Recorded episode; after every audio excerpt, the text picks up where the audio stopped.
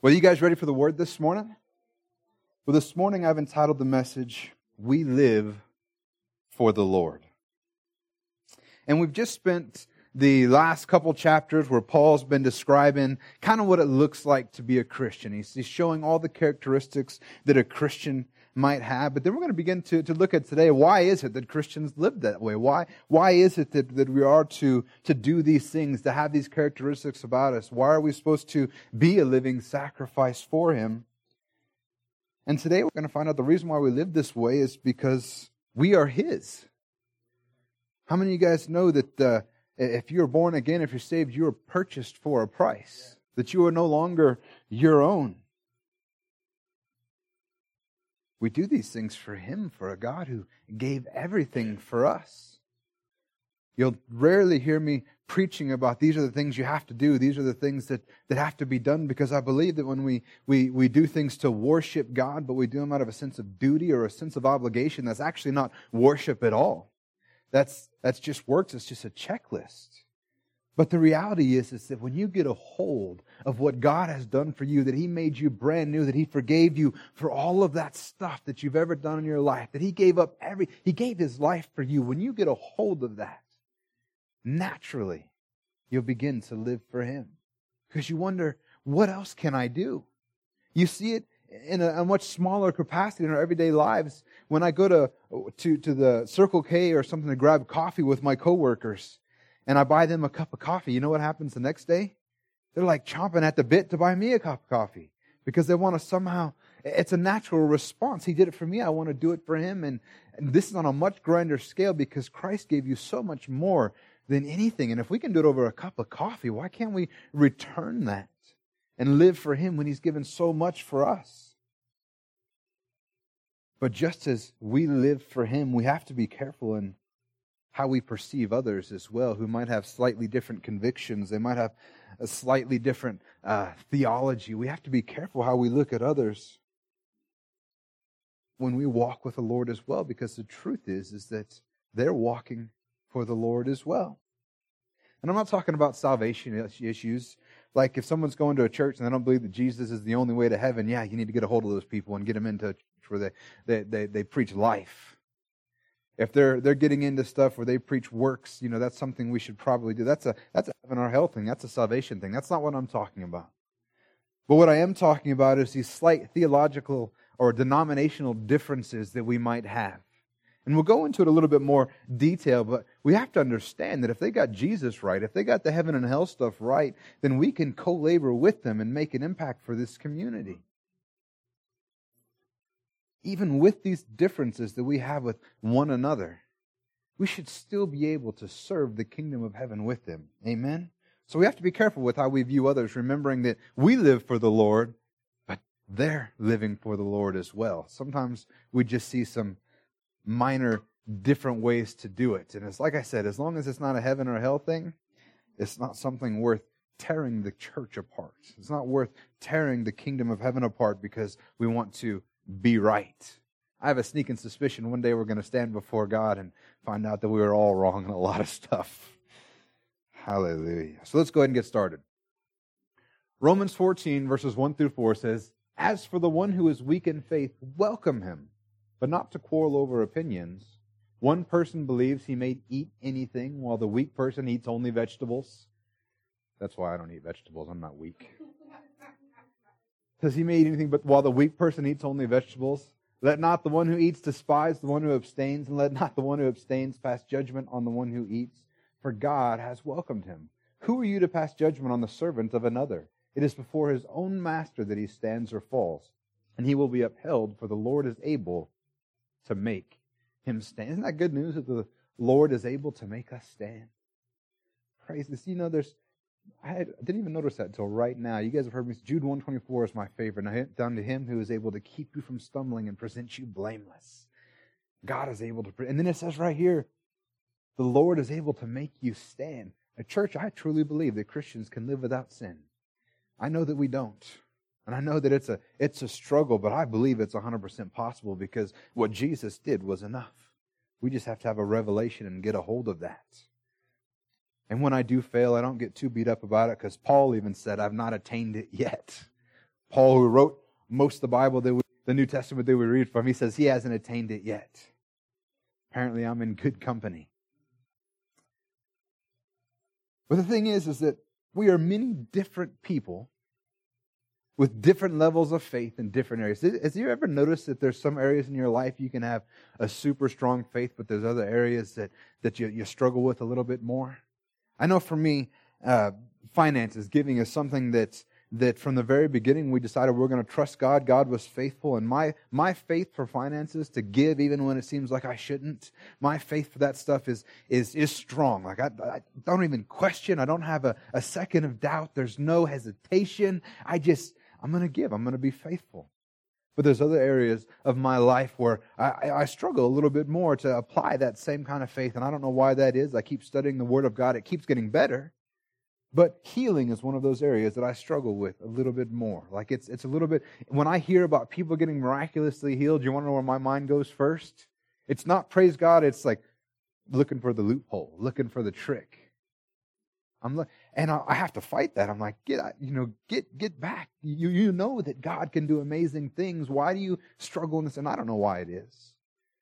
I think that's why the very first time I ever preached well, I, I, did a practice preach one at the church, but then we went to Africa and uh, did a missions trip in Africa. And the very first time that I'm I'm preaching for real, so this is technically my second time ever preaching, and uh, we had to prepare four messages to teach these these. We were actually teaching pastors. This is a so yeah, go figure.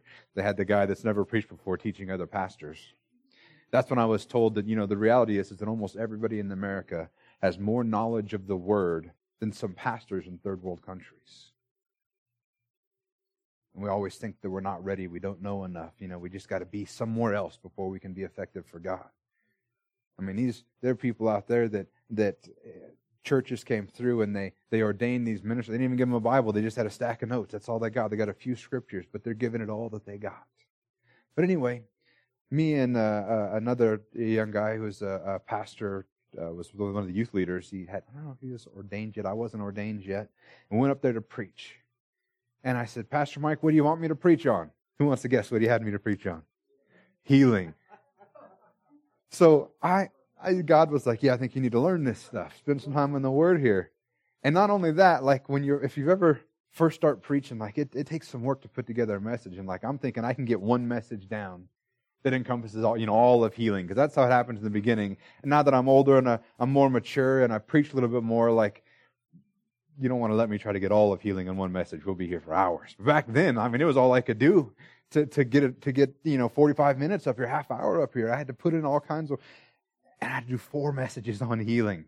How was I going to split this up into four messages? But it was God beginning to teach me something because I needed to grow in that area. And the reality is, is that we all have different areas of strengths and different areas of faith. Sometimes we're strong in an area, sometimes we're weak in another an area. But we should never look down at one another and, and criticize people for their weaknesses. This is what he says here.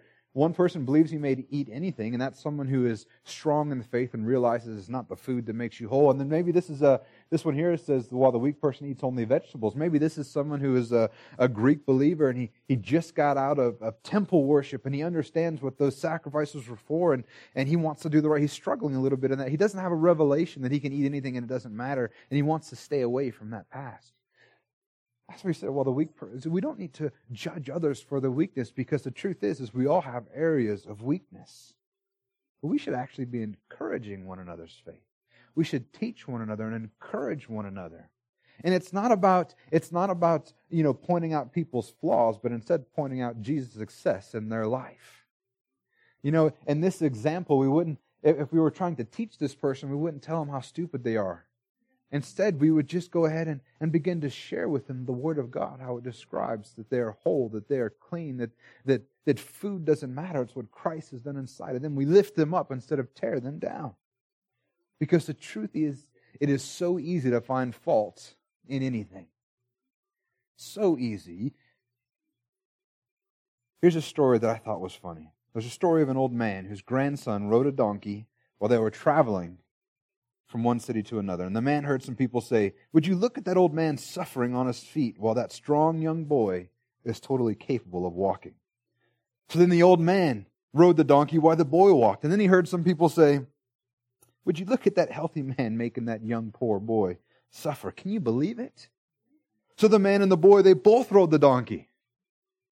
And then they heard some people say, Would you look at those two heavy brutes making that poor donkey suffer?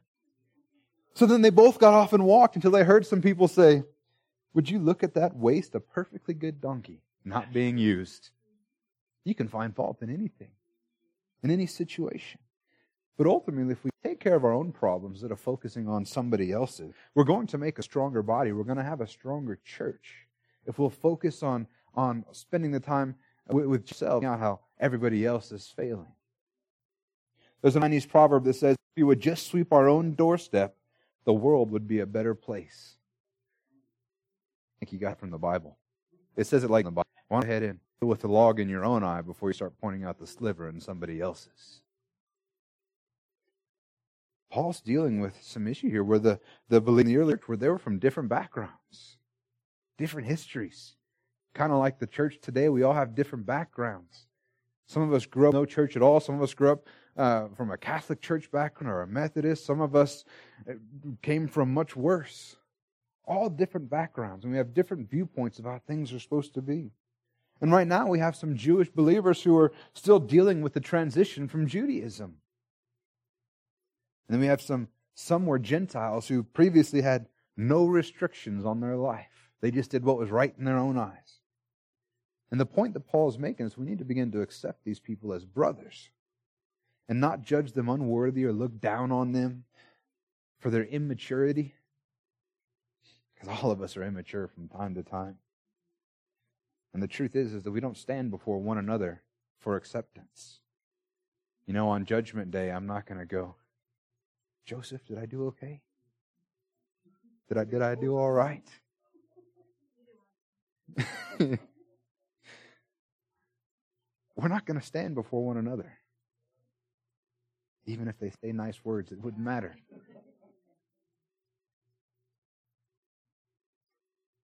The one who judges us is the Lord. And He's the one that says we're worthy or acceptable, not one another. And the success of a Christian life doesn't depend on the opinions of others. Amen. I'm so glad for that. There have been people that uh, have not thought I was a very good pastor and they've left the church. And I thank God that I don't have to to to live up to their expectations. I just have to live up to the Lord's. I have to be obedient to Him. And to judge the, to judge the success or the work of another Christian doesn't make any sense because they're not going to answer to me. I'm not the one that says, yes, you get in. And this isn't to say that we can't speak into one another's life because we should. We should be helping each other grow. We should be lifting one another up, particularly when given the opportunity. But we can't just go barging into someone's life and expect to make a difference. To speak into someone's life, you have to be given permission to do so. Otherwise, you're just going to make a mess and really push them in a different direction than you intended them to go. And he continues on in verses 5 through 6. He says, One person esteems one day as better than another, while the other esteems all days alike. And each one should be fully convinced in his own mind. The one who observes the day he observes it in honor of the Lord, and the one who eats, eats in honor of the Lord, since he gives thanks to God, while the one who abstains, abstains in honor of the Lord and gives thanks to God. Do you know that there are some things in the Bible that are explicitly forbidden? There are some things that uh, uh, there's no question about it. It's, it's cut and dry. These things are sin. Some things we know aren't. But there are some things that aren't specifically mentioned. There are some things that aren't specifically categorized as sin or not sin. And there are things that are happening in the church today that people are doing that the traditional church might categorize as wrong. For instance, the way we do music would oftentimes be criticized by more traditional churches.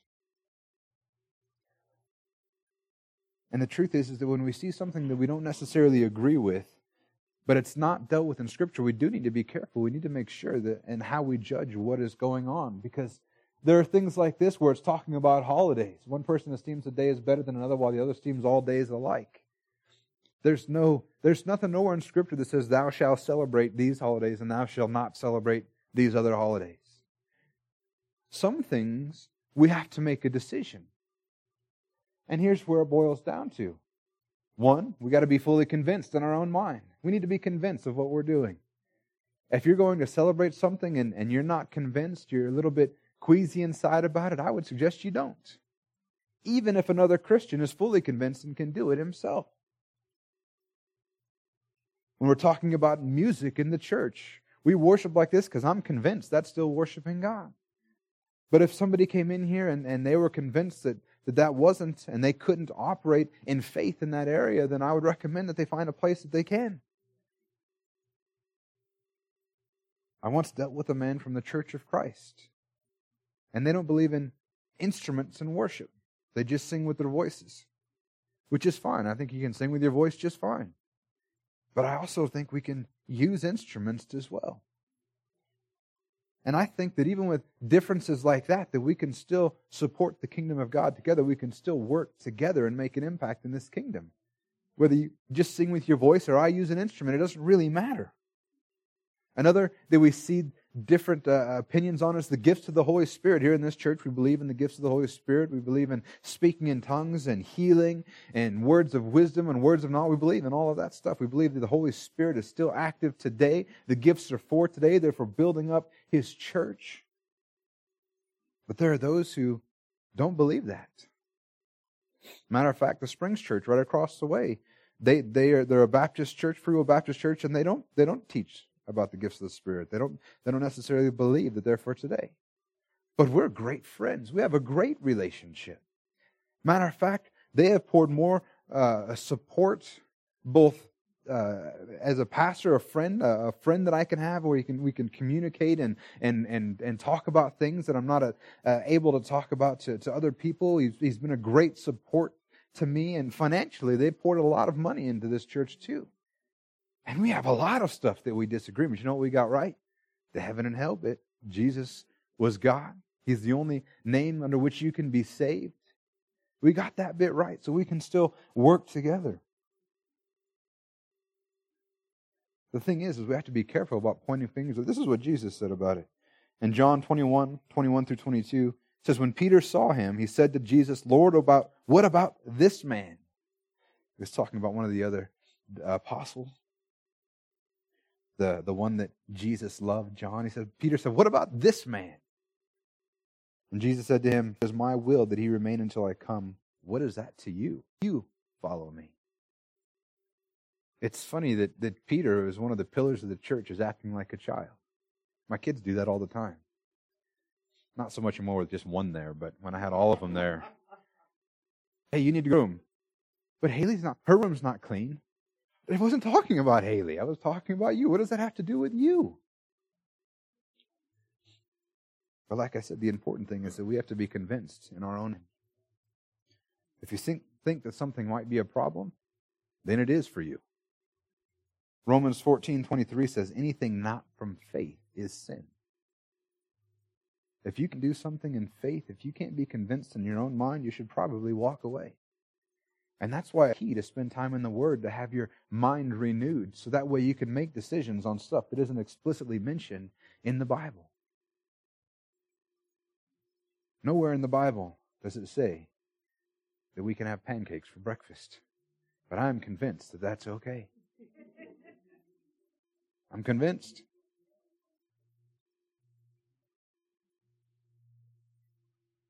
In this case, Paul's referring to Man, I'm never going to get done today. In this to the holidays each culture had established. Most likely, and particularly in this case, it was the Sabbath because the Gentiles often considered it just laziness when the Jews wouldn't work that day. That's how viewed. They didn't understand what was going on. They didn't understand that they were worshiping and on their God. They didn't understand that this was actually a precept from God, that they were a commandment that they were to do. And they just, oh, look at bums.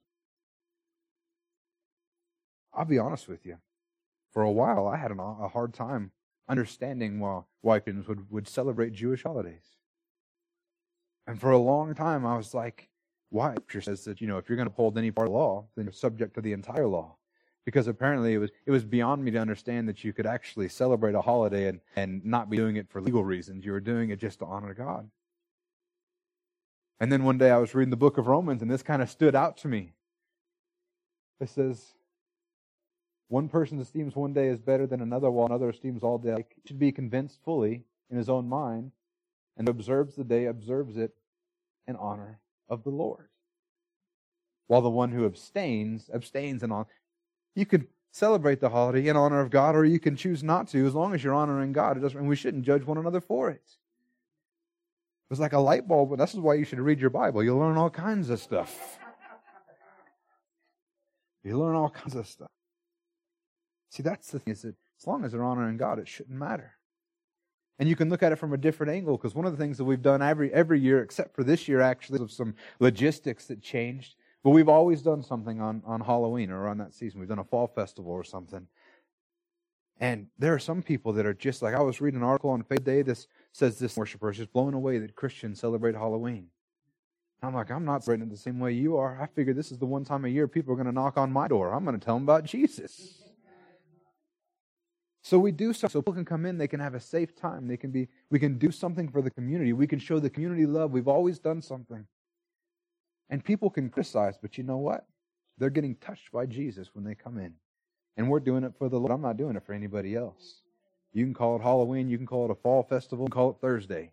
Don't care. We're going to honor God. Amen.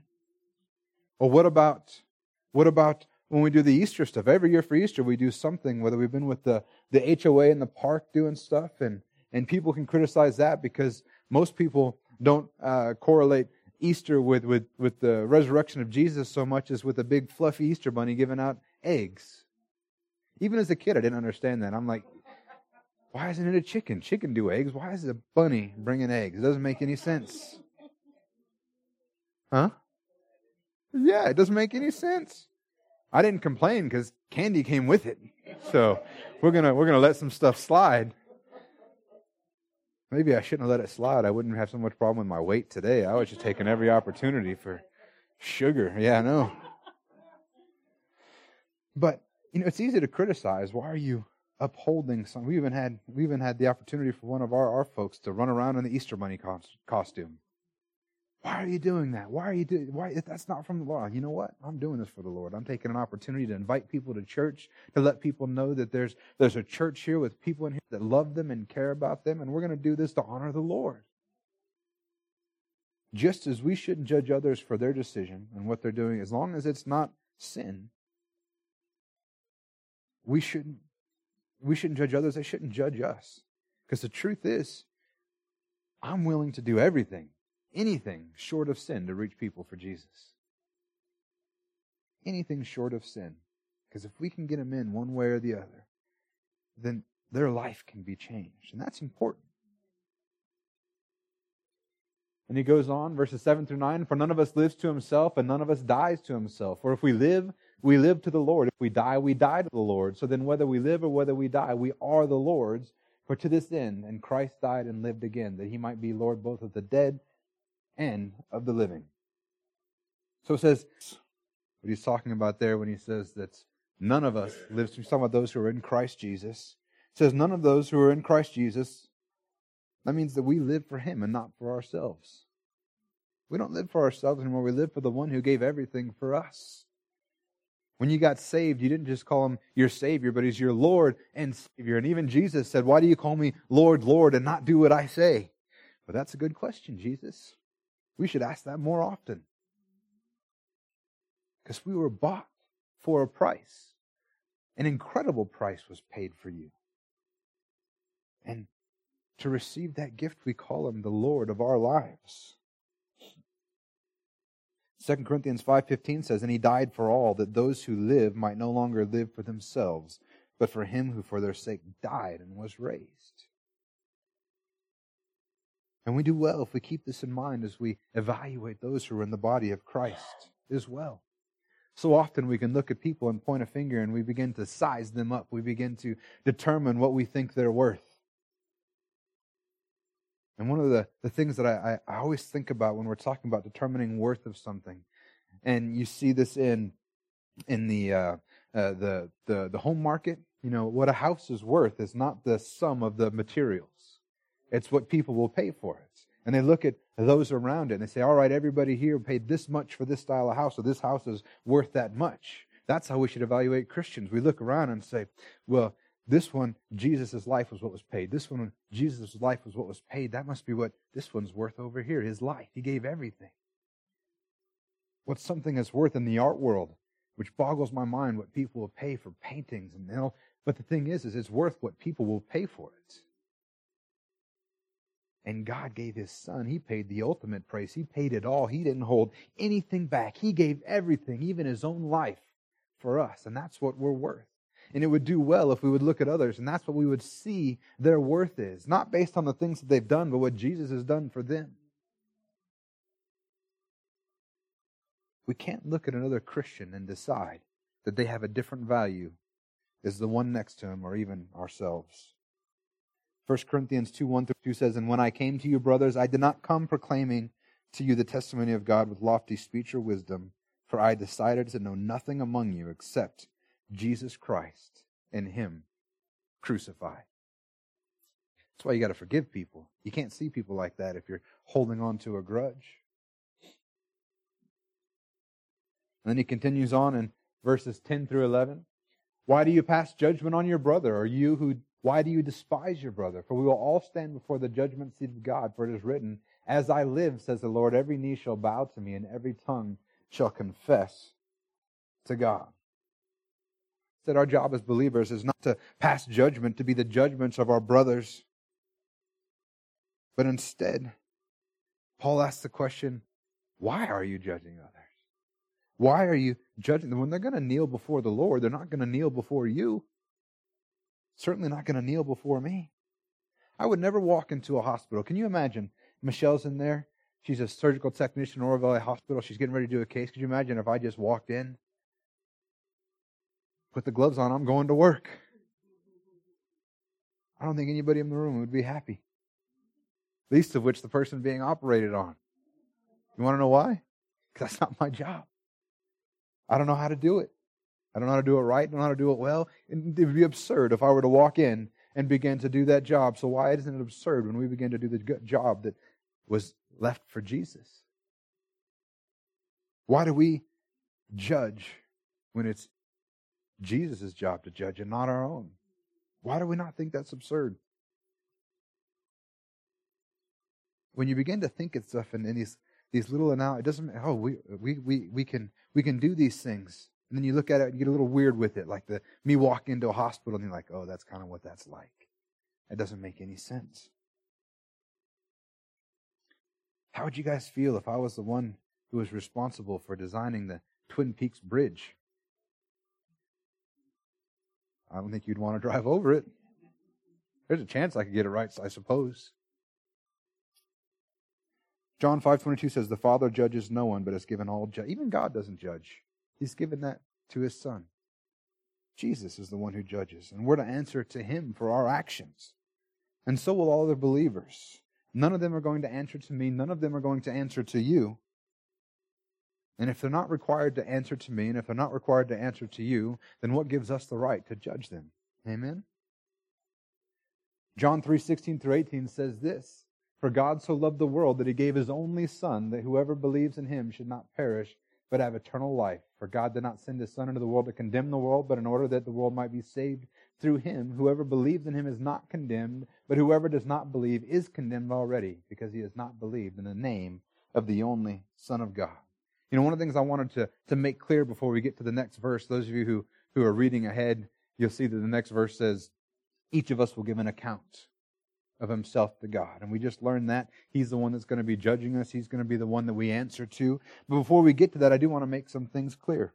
One, we need to understand that when we stand to give an account to God, it's not for sin. If you're a believer, it's not for sin.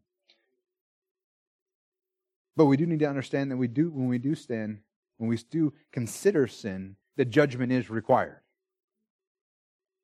We learned in Romans 3:23 a couple months ago that all have fallen short of the glory of God. We learned in 623 that the penalty of sin is death. We learn that there is a penalty, there's a requirement, and we've all fallen short. And God is a just God. He's not a respecter of persons. Jew or Gentile doesn't make a difference. The penalty has to be paid.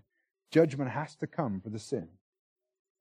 But if you are a believer, you will not be judged for sin because Jesus has already bore the judgment for you. So when we stand before God, it's not to account for sin because sin has been paid for.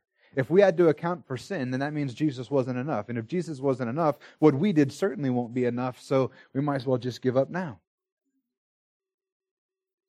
But I got news for you. What Jesus did was enough. It was more than enough. In Hebrews 9 27 through 28, it says, Just as it is appointed for one man to die once, and after that comes judgment, so Christ, having been offered once to bear the sins of many, will appear a second time, not to deal with sin, but to save those who eagerly await for him. Sin is a done deal. The truth is, sin is a done deal even for unbelievers. Jesus paid for the sin of the entire world. God so loved the world, all of the world, He sent the Son. Sin has been paid for. Jesus paid the price of every person's sin. Nobody is going to hell because of their sin. They're going to hell because they didn't receive the free gift of Jesus Christ.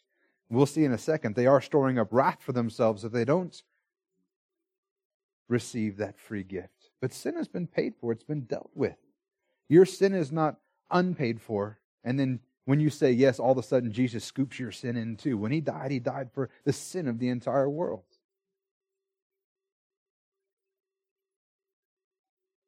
He said, not to deal with sin, but to save those who are eagerly awaiting for him.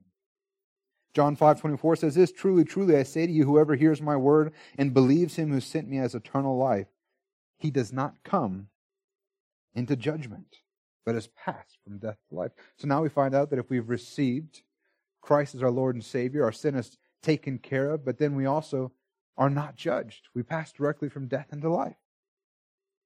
It says he does not come into judgment. John 3:18 says, "He who believes in him, just in case you thought I'm making this up or it's just in there once, this is the third scripture that talks about it. He who believes in him is not judged. He who does not believe has already been judged." If you receive Christ as your Lord and Savior, you've not been judged. Jesus paid the price. But if you haven't received him, then you've already been judged as guilty.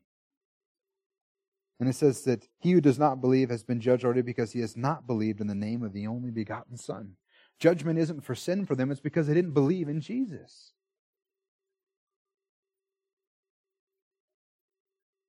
So, what's this all about then? If we're not judged, if it's not in regards to sin, what is he talking about? Romans 14 12. So then each of us will give an account of himself to God. First, this isn't in regards to sin. We just read that, right? When we stand before God, judgment is not in regards to sin. Really, this is in regards to what did we do with what God gave us? We're going to give an account for how we lived for Him. We were purchased for a price. We're supposed to live for Him. We're going to have to give an account. Were you generous with your earthly wealth? Were you there for your brother?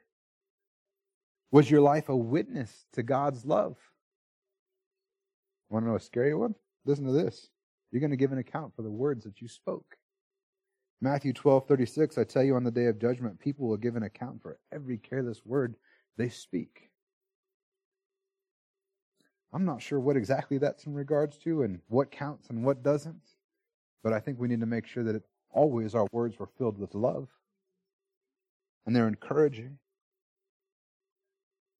We're going to be asked Did you reach the gospel? Reach anyone with the gospel? Or did you spend your entire time sitting on your blessed assurance? When this day happens, what is Jesus going to say? We all want Jesus to say, Well done, good and faithful servant. But as Dr. Leon would always say, I hope that's what he says instead of standing before Jesus and he goes, Well, done? We're going to have to give an account with what we did, with what He gave us. And like I said, this isn't in regard to judgment. The result of this ac- accounting is not going to be you going to hell. The result of this accounting is not going to be you didn't have enough good stuff. You didn't do enough, so you're going to hell. It's not in regards to judgment. unless you don't know Jesus. If you don't know Jesus, you've already been judged, and, and that's where you're going. But I believe that when we stand before Him to give an account, it's for our reward. 1 Corinthians 3 7 through 9 says, So neither he who plants nor he who waters is anything, but only God who gives the growth. And he who plants and he who waters are one, and each will receive his wages according to his labor. For we are God's fellow workers. You are in God's field, God's building. We're going to receive our wages according to our labor in the kingdom of heaven. 2 Timothy 4, 6 through 8 says, For I'm ready to be, I'm already being poured out as a drink offering, and the time of my departure has come. I have fought the good fight. I have finished the race. I have kept the faith. Henceforth there is laid up for me the crown of righteousness, which the Lord, the righteous judge, will award to me on that day, and not only to me, but also to all who love his appearing. Revelations 22:12 says, "Behold, I am coming soon, bringing my recompense with me to repay each one for what he has done." This accounting is for a reward, a reward that will one day lay down at the feet of Jesus. I believe that we're going to stand before God. We're given, give an account. He's going to give us our reward, our crowns. And then in the, in the same manner of the, of the 24 elders in the book of Revelation, they offered their crowns at Jesus' feet. Revelations 4 9 through 11 says, And whenever the living creatures give glory and honor and thanks to him who is seated on the throne, who lives forever and ever, the 24 elders fall down before him who is seated on the throne and worship him who lives forever and ever. And they cast their thrones, their thrones. They cast their crowns before the throne, saying, Worthy are you, our Lord God, to receive glory and honor and power, for you created all things. By your will they existed and were created. Church, one day we are going to give an account. We're going to stand before the God who gave everything for us. And I thank God it's not in regards to sin, because I can't pay for that myself. But He paid for it all. So now we have a choice to make. We can either just just get saved, just hold on to that, or we can begin to live for Him. And the truth is, I don't know how you don't. Matter of fact, if if having a, a, a, revelation what he did for you doesn't stir up something inside of you and want make you want to live for him, want to make a difference, I don't know what's going on inside of you. I don't I don't know any other reaction that you can have. So church, let's live for the Lord. Let's view others as though they're living for the Lord. And finally, let's make sure we live our in such a way that when we do stand before him, he says, Well done. Amen. Amen. Let's go ahead and bow our head as we finish.